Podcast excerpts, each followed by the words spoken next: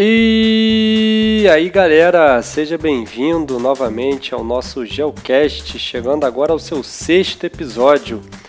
Muito obrigado a todos que nos acompanham, que seguem a nossa página. Compartilhe mais esse programa, siga nossas redes sociais e vamos para mais uma edição. No programa de hoje eu vou receber Miguel Pinho pela segunda vez e nós Vamos debater sobre o, qual o futuro da oposição no Brasil, o que, que a esquerda fez de errado, o que, que ela está fazendo e o que, que ela pode fazer para fazer frente a, ao governo atual e também pensando nas próximas eleições.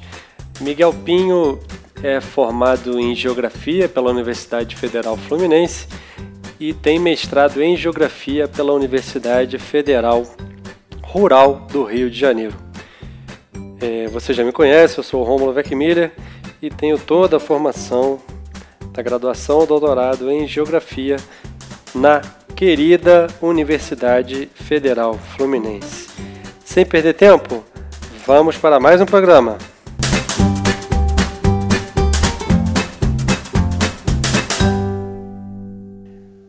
Olá a todos, estou aqui com o Miguel novamente para mais um episódio do nosso Geocast.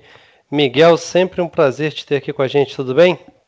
Tudo ótimo, Romulo. Um salve aí para a rapaziada, ouvinte do programa. Vamos para mais um tema. É, o nosso programa de hoje, na verdade, pode ser entendido como uma continuação do programa anterior, que eu fiz com o Rodrigo Pires, falando um pouquinho sobre o cenário político da direita, do centro, da esquerda, né, o desencontro da direita, o centro na figura aí do Rodrigo Maia tocando as pautas do país e a esquerda, seus pluralismos e, e desafios. E é por isso mesmo que eu chamei o Miguel. É, o Miguel é uma pessoa que já atua na, na, na, política, tem uma experiência com política já há muitos anos, principalmente na, na área da esquerda, e ele, mais do que ninguém, vai saber tirar umas dúvidas nossas do que está acontecendo com, com, a oposição brasileira é, depois da eleição de Jair Bolsonaro em 2018. Miguel, vou direto ao assunto. É, o que, que levou Bolsonaro ao poder? Ele, mais de 30 anos no cenário político, ninguém levava fé, de repente ele é o presidente do Brasil.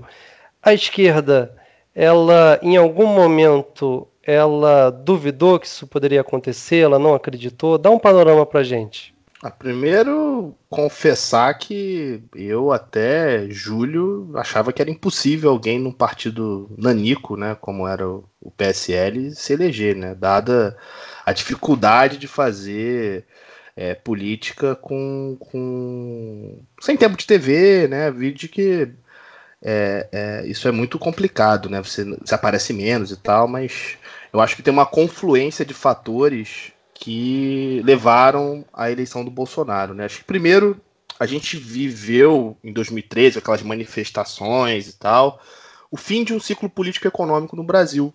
O Brasil ele vivenciou ali a partir de 2004, 2005 um crescimento econômico, com inclusão social, é mesmo que limitada, mas para um país muito desigual como o Brasil, é aquilo que o pessoal fala, né? Que é, quem tem metade tem o dobro, né? Sim. Porque é, é isso, né? Um país muito pobre, com uma enorme desigualdade, você faz alguma política social, você tem um efeito é, gigantesco. Só que esse ciclo meio que se esgotou, porque o arranjo político já vinha dando sinais de desgaste.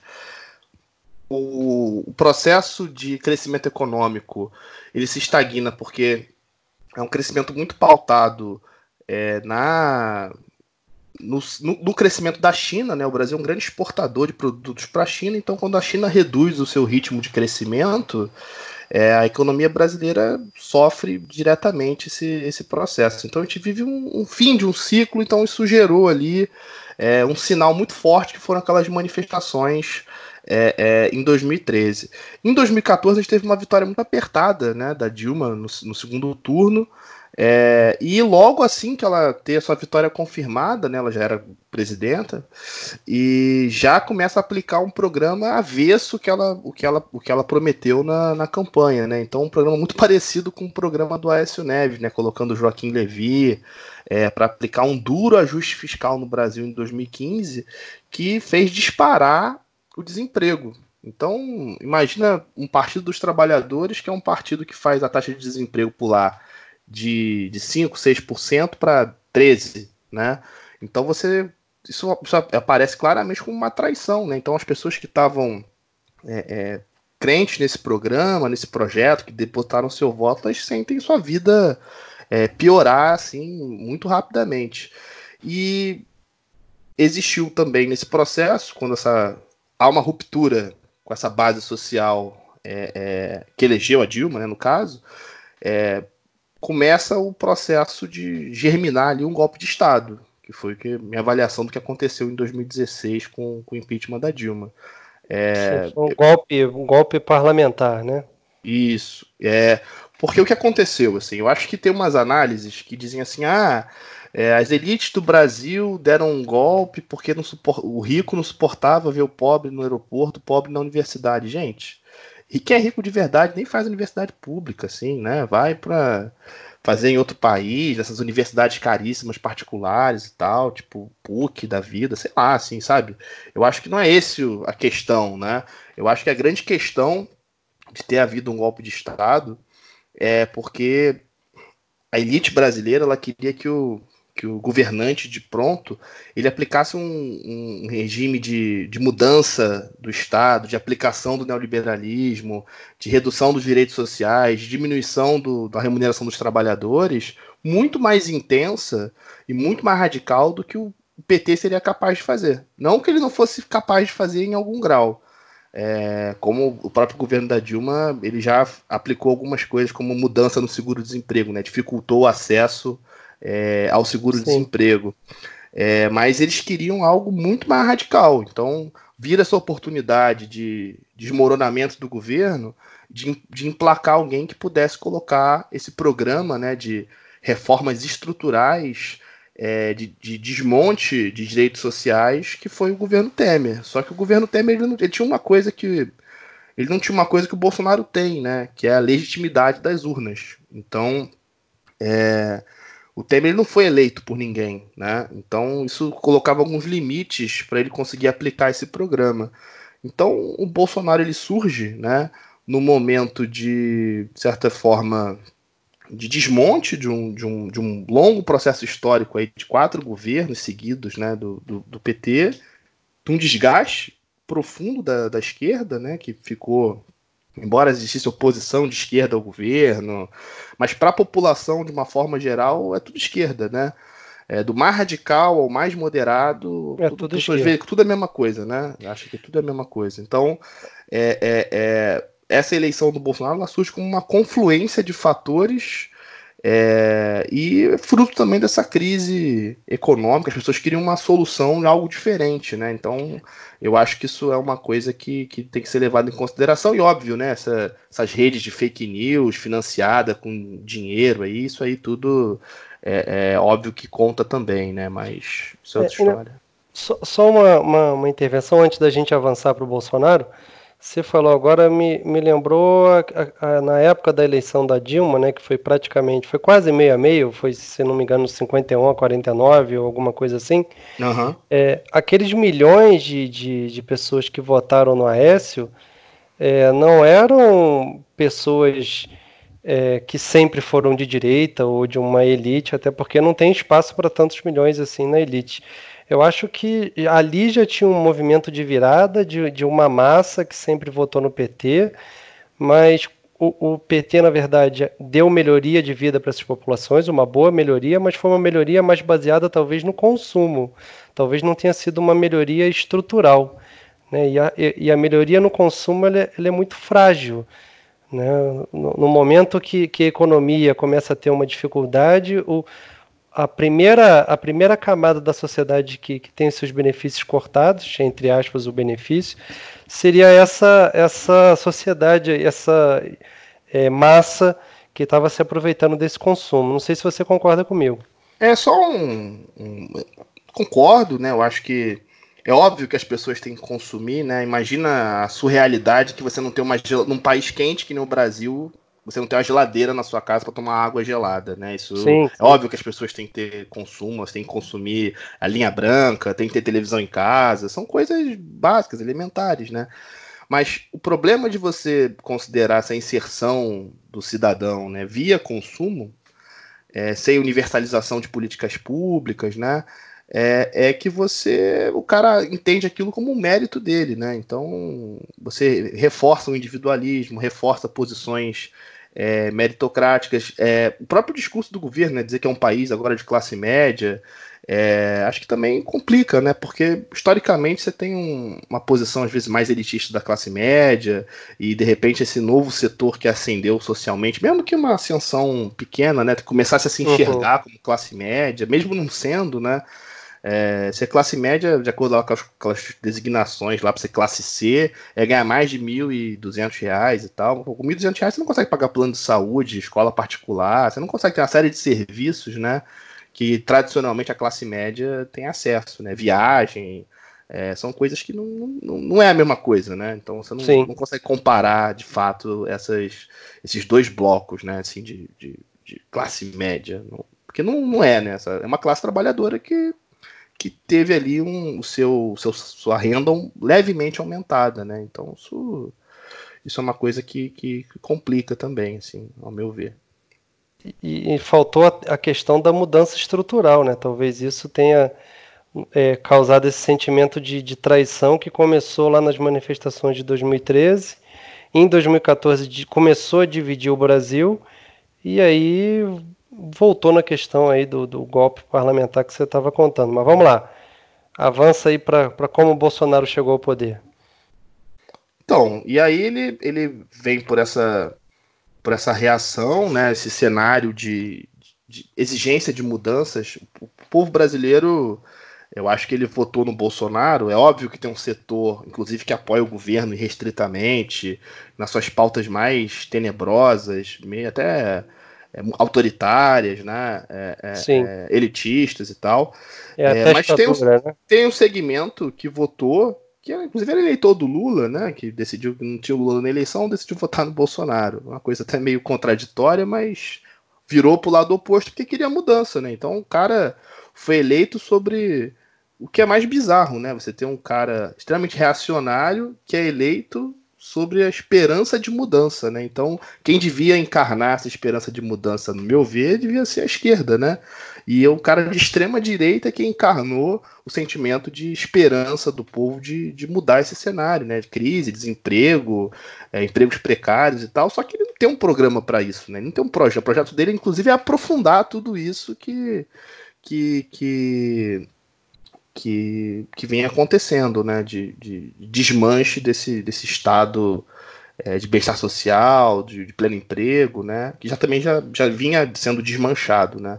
Então eu acho que isso é um, é um cenário que ele, que ele surge como um cara de fora que consegue ocupar essa, essa no imaginário popular é, essa questão da, de ser um cara que vai botar ordem na casa, que vai fazer uma mudança, que vai é, transformar o Brasil, retomar o crescimento, alguma coisa nesse sentido. Mas é, a minha avaliação, assim, é, que foi muito no, nesses signos, né, nessa, nessas, nesse imaginário, e pouco em projeto mesmo, assim, concreto. Porque o Bolsonaro, o, brasileiro, deu um cheque em branco para o Bolsonaro governar, né? Ele não apresentou, ele nem via debate apresentar nada, o programa de governo dele era falar um monte de abobrinha, né? Então ele não, só tinha chavões para apresentar e não tinha de fato é, um, um, um, projeto muito claro, né? Então, qualquer coisa que ele está fazendo tá, tá valendo, porque ele não apresentou é, grandes, grandes propostas né, para o Brasil, né? Pelo contrário, até pela. Não, pelo contrário, não, concordo com você, mas até pela limitação intelectual dele em, em debates, ele vivia ali falando um monte de bravatas e, e vendendo soluções simples para os problemas do Brasil e acabou é, a ideia do, do, do, Bolsonaro candidato foi comprada como o salvador. Né? E, e talvez, né, você falou isso no início, é, a esquerda não acreditou no potencial dele porque a esquerda olhava para o partido do Bolsonaro e via que tinha segundos na televisão. E faltou uma leitura, de repente, a gente até falei bastante com o Rodrigo disso no, no, no episódio passado, é a, a mudança da, da, das mídias de comunicação. Né? Então, a, na verdade, a televisão foi o que menos contou nessa eleição. O, o Alckmin ficou com 5% dos votos e tinha 50% do tempo, praticamente. Né? Então, é, outras mídias fizeram a diferença e o, o, o Bolsonaro obviamente não sozinho, né, toda a equipe que o assessorava, às vezes até né, de, de associação com, com empresas é, em disparos de WhatsApp, coisas que são proibidas no Brasil, mas enfim, é, aconteceram. É, por causa disso, talvez ele conseguiu esse, esse alcance de votos aí, com mais de 55 milhões de votos no segundo turno. É, mas e, e, a esquerda? A, a, então a, o tapa já veio, é, aquela desconfiança já passou, que afinal de contas é, demorou para a ficha cair, mas aconteceu. E temos aí alguns anos pela frente. E agora? Qual é o caminho que a oposição, não só a esquerda, né, a oposição de uma maneira geral, porque até, até Dória virou oposição, olha só que loucura. É, qual o caminho que a oposição deve seguir daqui para frente para enfrentar aí ou para aprender a lidar com esse não sei se ainda é um fenômeno, mas pelo menos ano passado foi que foi a eleição do Bolsonaro. É, então, é, primeiro que eu acho que a oposição de fato, né, ao Bolsonaro, pelo menos no parlamento, ela é, ela é restrita, né? Ela é um grupo ali que não passa é de, cento, né? de 120 deputados, alguma coisa nesse sentido, né? São bancadas fechadas, né? Que são contra quase todos os projetos do governo, que são de fato oposição. É, é, é um grupo pequeno que é inclusive incapaz de barrar reformas constitucionais, né? Então é um grupo é, bem reduzido, né? É, eu acho que você tem uma pluralidade grande na esquerda e isso gera uma pluralidade grande de, de, de opções do que fazer, né? Eu acho que você tem dois grandes, dois grandes grupos né, é, na esquerda. Assim. Eu acho que você tem uma galera que acha que a saída é formar uma aliança pelo centro e retomar o que a gente viveu no passado, né? E uma outra galera mais minoritária, né, que acha que é uma necessária agora uma saída pela esquerda mesmo, né, um projeto mais é, profundo e radical é, de mudanças. Uma, e essa outra galera que é, é tipo uma centro-esquerda, né, mais uhum. moderada. Eu acho que essa galera mais moderada, ela se divide também em dois, em dois grandes grupos, né?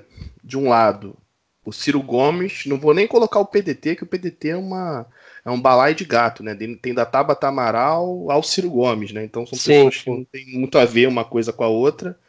É, mas na figura do Ciro Gomes, né, que ela teve aí uns 10, 11% dos votos, é, um, é uma figura importante hoje é, é, na política, né? Tem gente seguindo, vendo o que ele fala, né? Então acho que é um cara é, que agrega muita gente no seu entorno. Sim, é, foram 13, 13 milhões de votos e 12% do, do total e o PT. Acho que os dois têm uma, uma certa é, compreensão parecida é, de fazer algo passando pelo centro. Só que aí tem uma, uma imbricação aí de, de, Eles ocupam o mesmo espaço, né?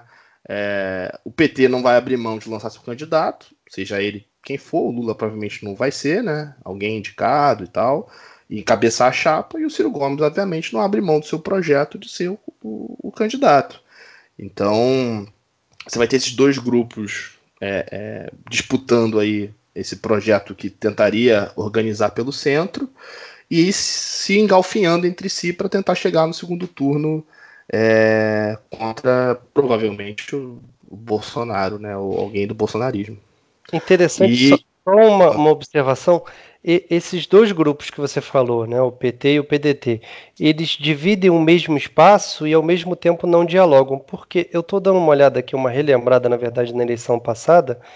O Haddad no primeiro turno teve 31 milhões, o Ciro 13. Ou seja, se seguindo a lógica, o Haddad era para ter 54, né? A soma dos dois no segundo turno. Só que na verdade ele teve 47, ou seja, 7 milhões de, de eleitores aí do Ciro fugiram dessa desse barco no segundo turno. Então, na verdade, eles ocupam o mesmo espaço e não, não os seus eleitores não vêm dialogando muito bem nos últimos anos, né?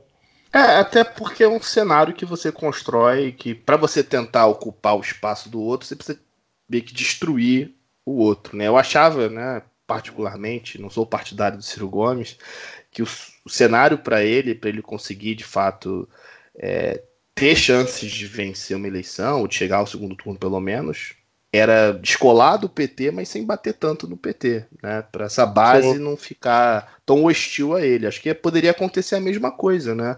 Se o Ciro Gomes tivesse ido para o segundo turno, uma parte da base petista não votasse no Ciro Gomes. Enfim, eu acho que era possível poderia... que, esse, esse, que esse fenômeno se repetisse de forma invertida, né? Sim, sim, só que com outro nome, mas na verdade o resultado seria o mesmo. Eu acho que bem provável. Acho que, acho que essa história de que o Ciro Gomes venceria a eleição por causa de pesquisa, acho que tinha uma onda pró-Bolsonaro na sociedade, que seria muito difícil qualquer um ganhar dele no, no segundo turno, né? Acho que seria isso é uma coisa que é importante frisar. É, e para fechar, né? Eu acho que essa galera é, mais à esquerda, é, que quer uma saída à esquerda, ela tem um problema limitante, né? Porque o seu você só vai conseguir uma saída mais à esquerda construindo algo novo e mobilizando de fato a sociedade. E esse poder de mobilização ele não, não, não se apresenta é, tão forte, né? Você tem visto aí que você teve a reforma da Previdência aprovada e você não teve, é, na véspera da, da votação ali, um grande ato, né? E a reforma da Previdência era uma proposta muito impopular. Então, assim, é, eu acho que a esquerda que tem pro, proposto aí que vamos derrotar o governo nas ruas, é, que é inclusive o que eu defendo, né? É que a gente deveria ter feito um trabalho melhor de explicação para a população, né, do que era a reforma da previdência, o que estava acontecendo. É, podia até ser aprovada, né, mas pelo menos vender caro, né, desgastar o governo, desgastar o Bolsonaro. É, e nem isso tem acontecido, né? Acho, que é uma parte, né, é, é, da esquerda, acho que tá esperando 2022 e a gente tem um cenário aí de desmanche do Brasil, sei lá o que vai ter no Brasil, so, vai sobrar no Brasil para 2022, né? A gente tem, tem urgência de algumas coisas é, para ontem, né? Então a gente precisa. Acho que não existe força social para um fora Bolsonaro, impeachment do Bolsonaro, alguma coisa do gênero, mas é, derrotar as políticas do governo seria um, já um baita avanço, né? Para mostrar que a gente tem alguma força social. Então a gente precisa, de fato, fazer um trabalho longo e pesado de reconstrução, de dialogar com as pessoas, de ir para os bairros, é, ter jornalzinho de bairro, conversar com as pessoas, fazer debate. É, cara, eu vou de manhã trabalhar, o cara é, da Igreja Universal tá lá entregando papelzinho, entregando jornal. É, isso é uma militância, né? Um cara abnegado ali, por mais que seja uma questão de fé, né? Não de, exatamente de política. O cara acorda 6 horas da manhã e tá ali entregando papel todo dia, né? Então, assim, é, é preciso fazer algo parecido, né? As pessoas precisam de fato botar o, o pé na rua ali e, e dialogar mais com as pessoas, assim, para poder construir um projeto mais, mais ousado, né? É, de, na, na, oposição, assim, porque de fato essa força das ruas está tá bem, bem enfraquecida, eu acho. É, talvez essa, essa seja a única saída, porque o cenário para o parlamento lá em Brasília é, talvez seja de terra arrasada, né? Porque, como você falou, a gente tem minoria no Congresso, a gente tem minoria no, no Senado, e, e dessa maneira a esquerda ela fica totalmente enfraquecida para poder derrotar os projetos do governo. Então, o que o Rodrigo Maia colocar de pauta, a probabilidade de passar é muito grande. Né? E, inclusive, é, para a aprovação da reforma da Previdência, é, a gente deu um azar temporal, né? porque se essa discussão tivesse sido esse ano, já teríamos aí o colapso do Chile, que era o principal exemplo de sucesso do governo Bolsonaro, E o exemplo da França, né, o que a população fez nas ruas lá para evitar que isso fosse votado. Infelizmente, isso tudo aconteceu quase que um ano depois. Um ano depois, não, mas meses depois aí da aprovação da reforma da Previdência, agora realmente não tem mais muito o que fazer. É, mas, mudando um pouquinho de assunto, na verdade, ainda dentro do mesmo assunto, Miguel, é, uhum. vamos, vamos trabalhar com os nomes aí, mais ou menos. Qual nome você acha que seria mais forte para os dois grupos políticos de esquerda que, que você mencionou anteriormente? E eu queria também que você falasse sobre, é, às vezes a esquerda ela, fica um pouco rotulada, né? Por, até conversei bastante sobre isso com o Rodrigo no capítulo anterior. É, pautas identitárias que, que são, às vezes, o, o, essas pautas são apropriadas pela direita, distorcidas pela direita, para rotular todo, toda uma esquerda que, que é, é, muito plural, mas acaba sendo rotulada por essas bravatas, né, de que é, vai ter kit gay nas escolas, vai ter, enfim, mamadeira com, com genital e todas essas fake news aí. Eu queria que você comentasse um pouquinho sobre isso também. Né? Então, os representantes nominais, né, políticos, e um pouquinho sobre essa, o, o, quanto que essas fake news acabam atrapalhando uma eleição, uma militância de dia a dia da esquerda. Então, eu acho que o nome, embora seja algo muito importante, né, acho que é, no Brasil a política é muito personalista, né, então é óbvio que as pessoas olham mais o nome do que o projeto, embora de certa forma esses nomes simbolizem alguns projetos. Eu Sim. acho que a gente está carente é de projeto, né? A gente precisa de um, de um projeto é, é, de transformação para convencer as pessoas que é possível mudar, de que tem concretude, assim, que é possível, que, olha, proposta tal, tal, tal, isso aqui, fazendo isso aqui, você vai garantir o seu emprego, a gente vai melhorar a sua renda, a economia volta a crescer, porque a gente está vivendo um cenário, cara, de é, completa estagnação, assim, a, a economia brasileira está derretendo com esse negócio do, do, coronavírus, com a baixa do petróleo, uma economia super especializada aí em produtos agrícolas que nesse momento de crise, né, são os que mais despencam o preço, tem maior volatilidade de preço, assim, então o preço oscila muito rápido para baixo, sim, é, sim. e a economia entra em um colapso, né? A gente fica muito dependente de, de tecnologia estrangeira para tudo que vai fazer. Então a gente precisa, na verdade, de um projeto, é, de alguém que encarnasse um projeto é, é, que conseguisse reverter isso e conseguisse ser, ser palatável para as pessoas. É, eu acho que é óbvio que o Ciro é candidato em 2022, né? É, acho que ele apresenta aí um projeto é, mais próximo disso, mas eu acho que a grande questão é que como ele tenta essa costura pela esquerda, né, ele, ele pressupõe que vai existir uma, um empresariado brasileiro ali, nacionalista, que vai pegar e vai, e vai é, colar nesse projeto dele. Mas, pô, você pega o empresariado brasileiro, é o velho da van, é aquele dono da Riachuelo com uma mentalidade escravocrata, anti-industrial, sabe? Que Sim. é complicado. Então, assim, o PT a gente não sabe quem vai lançar, né? É, provavelmente os partidos de esquerda vão lançar vários candidatos, né? Isso é bem possível, e depois a funila lá no segundo turno. É... Mas, questão de nomes, eu. Na verdade, não estou nem muito preocupado com a eleição de 2022, assim, eu estou preocupado é, com, assim, cara, mais três anos de Bolsonaro, sabe-se lá o que vai acontecer no Brasil, sabe? É, ameaça à democracia, ameaça à Constituição, ameaça aos direitos sociais. A gente pode. Eu acho que é pouco possível, né? De viver uma ditadura é, tão assim, 64, né? Mas Sim. pode ter um governo autoritário, tipo a gente tem na, na Turquia, é, alguma, alguma uh, exemplos de, de, como a direita governa na, na Hungria, né? Que não é exatamente uma ditadura, mas né, a democracia passou um pouco longe, né? Aquela democracia meio viciada, né? As instituições sempre elege os mesmos, né? Sim. As então... instituições mais enfraquecidas, né? Por exemplo, sei lá, um, um ministro da Justiça que trata um caso com um peso e um caso da, da família do presidente com um outro peso totalmente diferente. É isso você diz, mais ou menos. É, eu acho que isso é um cenário mais, mais possível, né? Você ter um, um aparelhamento total ali, uma mudança da regra do jogo para favorecer a permanência no poder. né? Sim. É, para aplicar esse, esse programa aí de reformas é, é, de retirada de direitos, né? É, e aí, em relação. Acho que contemplou a, a resposta? Sim, sim, sim. Eu, eu, eu acrescentaria, talvez, eu acho que não tem perspectiva nenhuma de vencer a eleição, mas um nome que vem, vem aparecendo e vem ganhando é, notoriedade aí no cenário nacional pelos resultados que vem conseguindo no seu estado é o Flávio Dino. Né? Eu acho que talvez o, o, o fato. Ah, eu, eu, eu, eu esqueci de comentar isso. Eu acho também que é, tá nesse setor aí que tenta costurar uma proposta de centro centro-esquerda, né?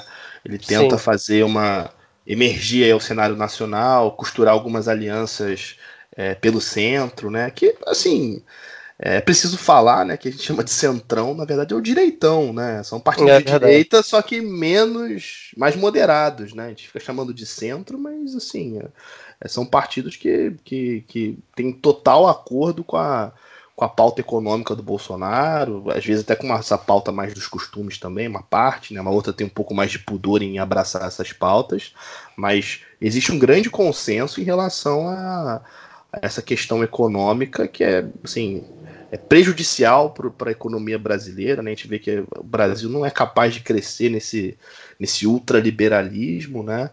E provavelmente a gente paga o pato, né? A gente que é trabalhador, a gente vai pagar o pato aí dessa, Não, com dessa certeza. proposta. É, e aí você falou dos rótulos, né, da esquerda. Sim, sim. Não, mas, mas antes da gente entrar nos rótulos, uhum. é, não sei se você concorda comigo. É, é, essa, essa estratégia, talvez, de costurar com o centrão, ela acaba que a política é isso, né? Você acaba tendo que conversar com os outros setores para chegar no consenso. É o que o, o, o Bolsonaro, se tivesse um Congresso mais dividido, talvez ele teria algumas derrotas a mais aí no, no currículo até agora. E a política acaba que é isso. Não sei se você concorda comigo.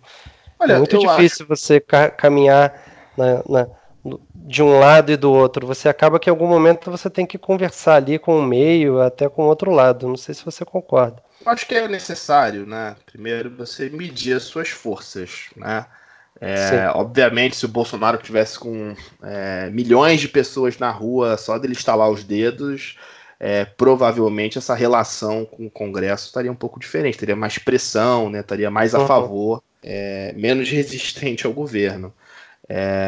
Então é necessário né, você fazer essa medir as suas forças, né? Se você tem mobilização para sustentar, mesmo tendo minoria, ou se você não tem. É, mas eu acho que é importante você nunca abrir mão do seu projeto, né? A partir do momento que você, é, para poder fazer essa, essa governar, você abre mão do seu projeto mais original, né? E aí Sim. você se mistura um pouco com aquilo que você estava combatendo, né? Então você fica naquela, né? Então tá no poder para fazer o que a direita fazia em nome da esquerda, não, não, não, é só uma questão assim moral, ah, tá se juntando com os caras que eram picaretas e tal, mas é uma questão mesmo de projeto de país, né? A minha preocupação maior é que projeto você apresenta para para a sociedade. O problema para mim do PT não foi porque chamou lá o PMDB para conversar, para compor o governo, problema foi o projeto que o próprio PT apresentou é, enquanto governou, né? Então é necessário que você não se descaracterize a ponto, né? De, de se inviabilizar politicamente, que acho que foi isso que aconteceu, né? Sim, de ter o um nome Partido dos Trabalhadores e em algum momento adotar medidas contra os trabalhadores, né? Isso aí realmente vai de contra a base do próprio Mas, partido. por exemplo, o Bolsonaro, acho que de alguma forma dá uma lição, né? Que assim, ele pode fazer o que for, dar as contradições que tem e tal, mas ele governa para a base que elegeu ele. Né? A base mais radical que elegeu ele, ele faz sempre sinalizações para agradar essa base, mobilizar essa base. É, e eu acho que isso, de alguma forma, é, é, um sinal, né? Que eu acho que assim, um governo é, de fato de mobilização, de esquerda, radical e tal. Obviamente que não vai ter as mesmas, as mesmas propostas, mas deveria é, mobilizar a sua base para lutar aí por, pelas essas pautas né, de transformações. Não, e, e, e, o, que, o, o que o Bolsonaro às vezes faz de incoerente com o seu programa de governo, ele, ele acaba arrumando uma maneira de abafar, né? Por exemplo, campanha anticorrupção, sendo que a família dele é mergulhada em corrupção. Então ele dá um jeito de abafar isso e, e, e segue a vida. Mas enfim, isso é outro Só para fechar uhum. é, esse, esse ponto, eu acho que no Brasil, o povo brasileiro, né, vai precisar fazer uma experiência com o governo Bolsonaro. Acho que já fez um ano de experiência, está vivendo agora é, esses três meses agora de 2020 e para de fato entender o que é esse projeto e, e, e poder rejeitar esse projeto depois, né? É, é, ver, fazer um balanço depois desse projeto. Só que eu acho que é importante que a, que a esquerda, né, a oposição, ajude né, é, nesse processo de, do, do, do, povo compreender e fazer um balanço crítico do que é esse governo Bolsonaro. Então é necessário um pouquinho de tempo, mas também é necessário um pouquinho de vontade ali de da gente agir para acelerar esse processo, porque o ritmo de transformações aí negativas que o Bolsonaro vem fazendo, elas podem ter ser até de alguma forma irreversíveis depois, né? Então... Exatamente, era, era isso que eu ia falar. Talvez não, não, não dê tempo de, de consertar depois. Né? A reforma da Previdência é um, é um exemplo. Mas em relação aos rótulos? Então, cara, eu acho que, pelo que eu vejo nos debates, é, nas, nas mídias sociais, né, que as pessoas têm colocado, eu vejo muito uma culpabilização, né? Assim, tudo é culpa da esquerda cirandeira, né? Eu quero saber quem é a esquerda cirandeira, né? É o pessoal? É... Mas aí no pessoal, pô, é o Freixo, pô, o cara enfrentou as milícias, o cara botou o nome dele lá na reta, é, tá ameaçado de morte. Ele é cirandeiro? É o Glauber que é cirandeiro, que é o cara lá que chama o Moro de capanga do, é, capanga da milícia, aponta o dedo na cara do Eduardo Cunha. Eu quero saber assim quem é isso, assim, porque virou uma coisa é, abstrata para receber a culpa de tudo que está errado no mundo. Então, assim, ninguém nunca erra. Se tem alguma coisa de ruim acontecendo, se a esquerda não consegue dialogar com o povo, é culpa da esquerda cirandeira, da esquerda liberal, é, não sei outros termos aí que podem. A esquerda identitária. É, pô, mas é, a gente combater essas opressões é, de raça, gênero, orientação sexual não são importantes, eu acho que isso é fundamental, cara. A gente vive é, num país que teve 350 anos de escravidão, cara. A maior instituição fundante aí do capitalismo brasileiro foi a escravidão. A gente não vai dizer que o racismo é um negócio fundamental para explicar o Brasil.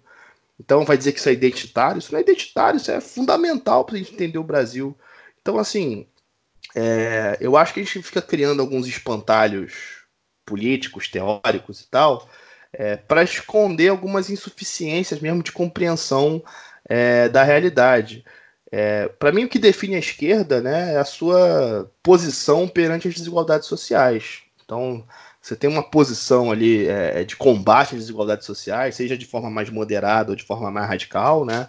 É, isso vai qualificar a esquerda. Acho que existe um, uma galera mais liberal nos costumes e tal, que acaba se identificando com a esquerda, é, que bom, né? Mais gente se identifica com a esquerda, mas a gente fica criando esses. Ah, esses caras são, são o câncer da esquerda. Ah, esses caras atrapalham a esquerda dialogar com o povo. Pô, o que atrapalha a esquerda dialogar com o povo é quando a gente chama, sei lá, para fazer um ato, uma manifestação, uma reunião no sindicato, você arrumar mil desculpas e não participar. É isso que atrapalha muito mais do que o cara lá.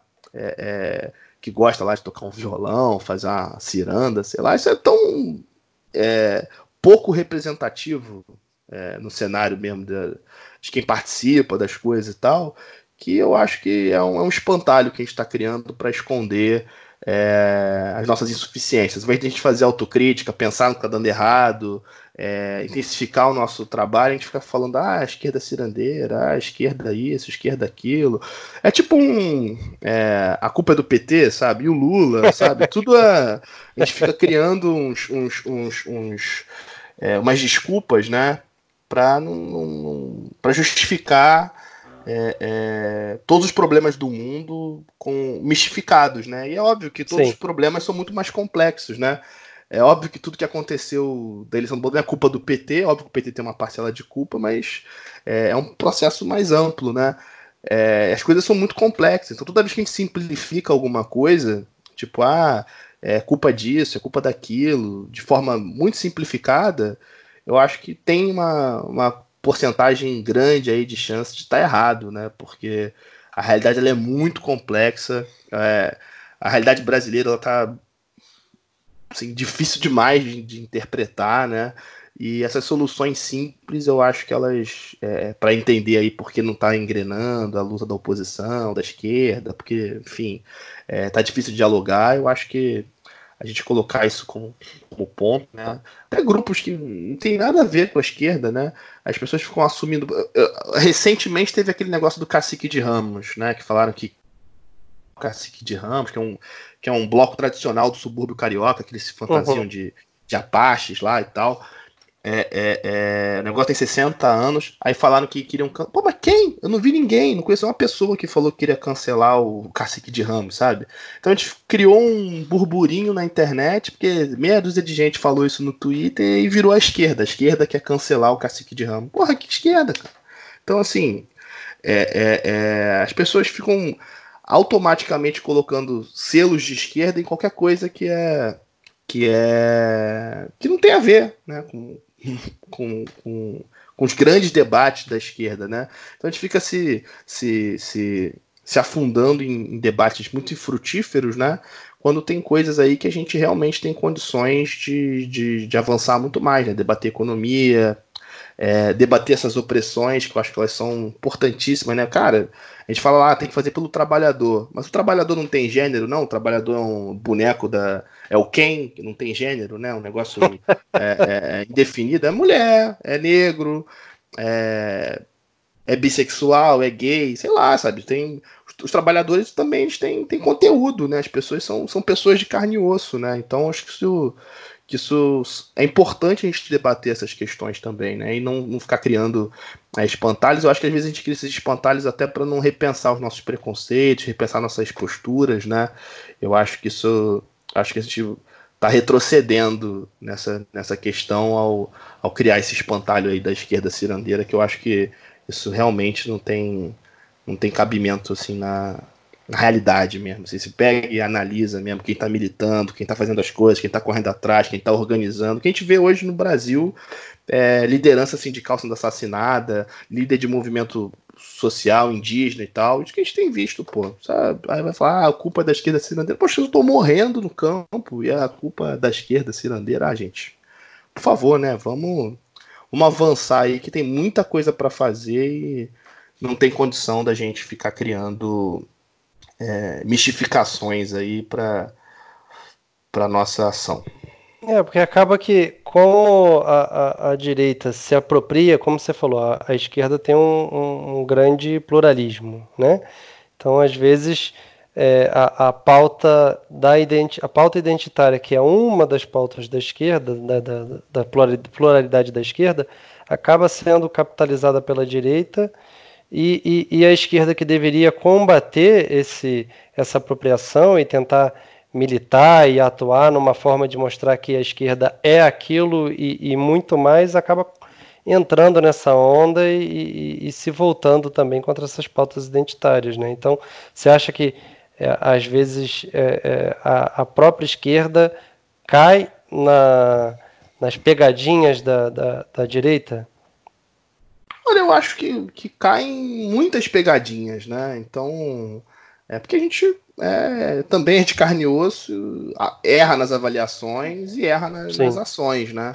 É, mas eu, porque eu realmente eu não acho que essas são questões de identidade, né? Assim, é, a gente falar de, por exemplo, de racismo no Brasil, isso não, não é uma questão de identidade, né? É uma questão de sobrevivência, né, cara? O cara sim, toma, sim. toma tiro da polícia, é, não consegue emprego, recebe menos. Isso, isso é identidade? Receber menos é uma questão identitária? Não acho que é. Isso é uma baita questão econômica, né?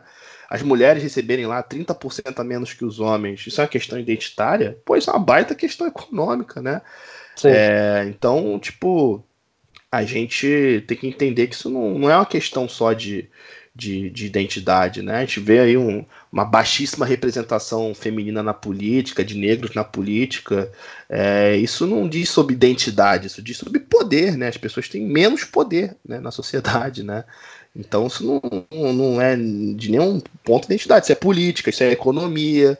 Então é, a gente tem que saber trabalhar com esses pontos para formar é, maiorias com essas pessoas que são maioria no Brasil. Né? A gente tem que formar maiorias políticas com essas pessoas que são maioria, mas são minoria política. Então a gente tem que ter política para aproximar essas pessoas e mostrar que, olha, é, é a esquerda que defende aqui essa pauta de igualdade racial, de igualdade entre os gêneros. É, aí as pessoas criaram, né, principalmente a direita, essas coisas de ideologia de gênero, que nem existe, né? É, para criar também espantalhos. E ao invés de a gente combater isso é, falando uma linguagem popular, a gente culpabiliza uma parte de quem está lutando aí por, essas, por esses direitos, né, contra as opressões, é, de chamando as pessoas de identitárias. Não, não, é, não, eu não acho assim que essas questões são identitárias. Né? É claro que existem alguns debates que são de identidade, de valorização da cultura, não sei o quê, mas porra, tem muita coisa é, que é economia pura, assim, o negócio é, é a racialização da luta de classes mesmo, pô, o, o, os negros são a maioria dos trabalhadores que ganham menos, mais precarizados. Pô, tu quer um negócio mais luta de classes que isso, sabe? Então, assim. Sim, não. É, é, é, isso, isso, isso, isso é fundamental, né? Não é um debate, para mim, né? Isso não acho que não é tão relevante. Acho que ah, se pode usar turbante, se não pode, se pessoas brancas podem ter dread. Ah, isso, isso para mim é, é, menor, né? Porque é óbvio que a gente tem que valorizar a cultura, a beleza negra, enfim, essas coisas que são ditas identitárias, mas, pô, o debate é muito mais profundo que isso, né? Então a gente fica criando esses espantalhos, como eu tinha dito, eu acho que a gente cai um pouco, a gente reforça um pouco o discurso da, da, da, direita e não ajuda a combater, porque a gente continua ficando marcado com essas coisas, né? Em vez de carimbar os caras como racista, como, como sei lá, é, é, defensor aí do, do, da desigualdade das mulheres e tal, é, a, gente ganha, a gente que ganha o carimbo negativo, né? Então é, é, preciso a gente repensar e acumular nesse debate para de fato conseguir dialogar com as pessoas, né? Cara, eu acho que isso é fundamental. É, todos os meus amigos, é, eu tenho, a maioria dos meus alunos são negros, né? É, trabalho na Baixada Fluminense. É, pô, vários relatos de racismo, que volta do baile, toma tapa na cara e tal. Pô, isso, não, isso é identitário. O maluco tomar um tapa na cara voltando para casa, isso é identitário. Isso não é identitário, cara, sabe? Isso é assim, questão fundamental assim, para a gente entender o Brasil. Então, é, eu acho que a gente precisa, na verdade, conhecer mais o Brasil, né?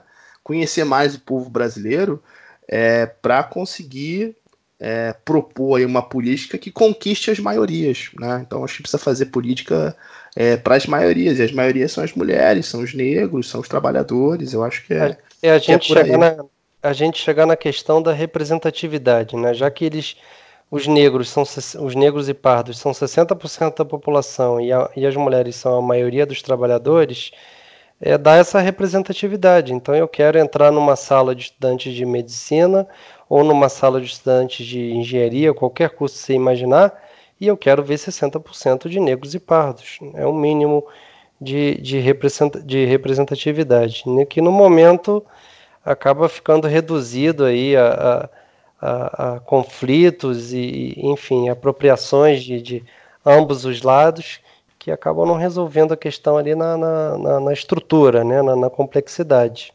Sim, sim. É, Miguel, queria te agradecer, estamos chegando aqui ao nosso...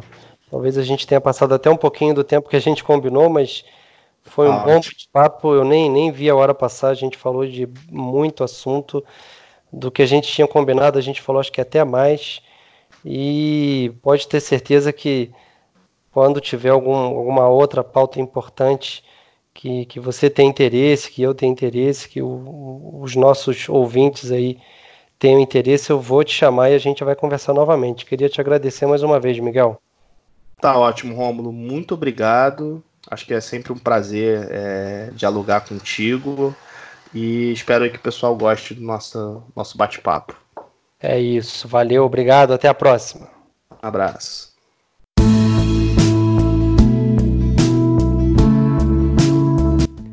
O programa de hoje foi muito importante para colocar um holofote aí em várias questões políticas e do cotidiano dos trabalhadores que às vezes ficam um pouco de lado no, no debate.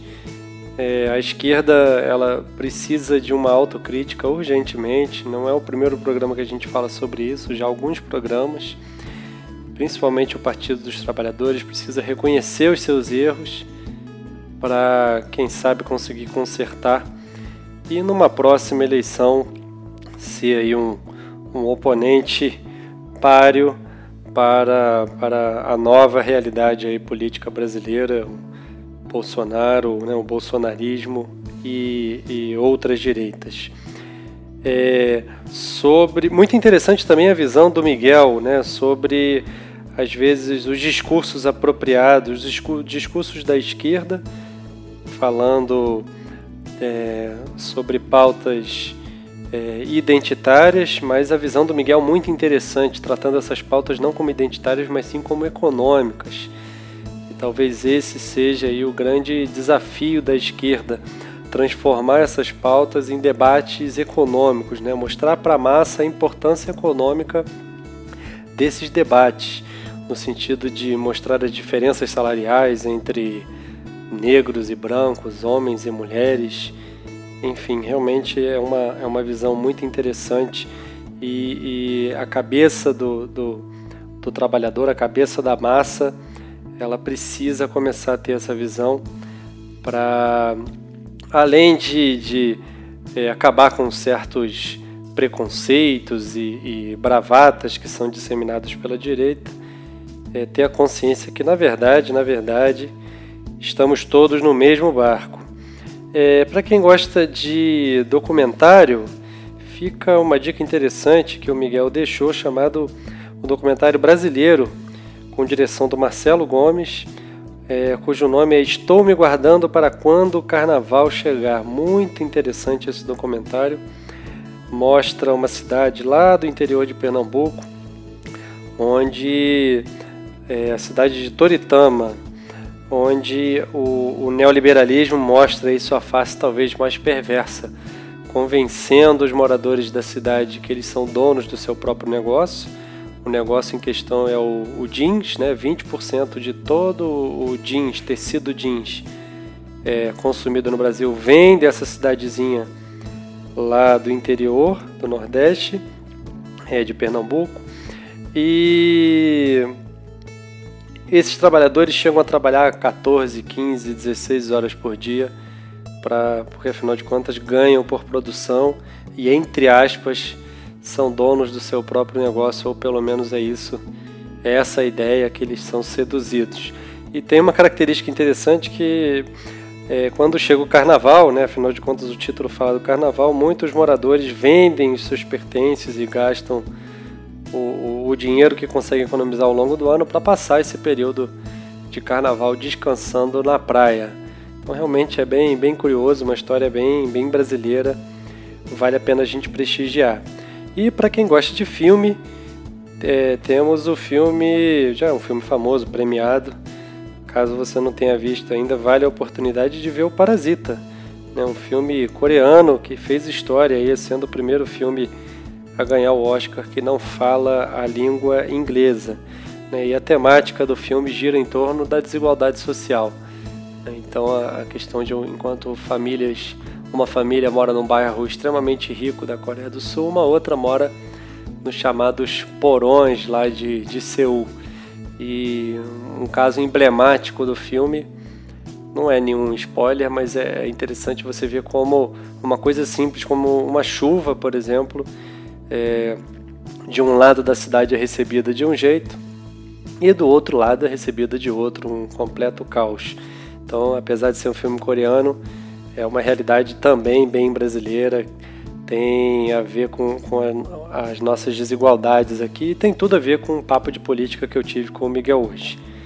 É, então é isso, pessoal. Espero que vocês tenham gostado. Desculpa o programa um pouco extenso dessa vez mas prometo manter ali na casa dos 40 minutos nos próximos. Muito obrigado por chegar até aqui. Até a próxima. Valeu, falou!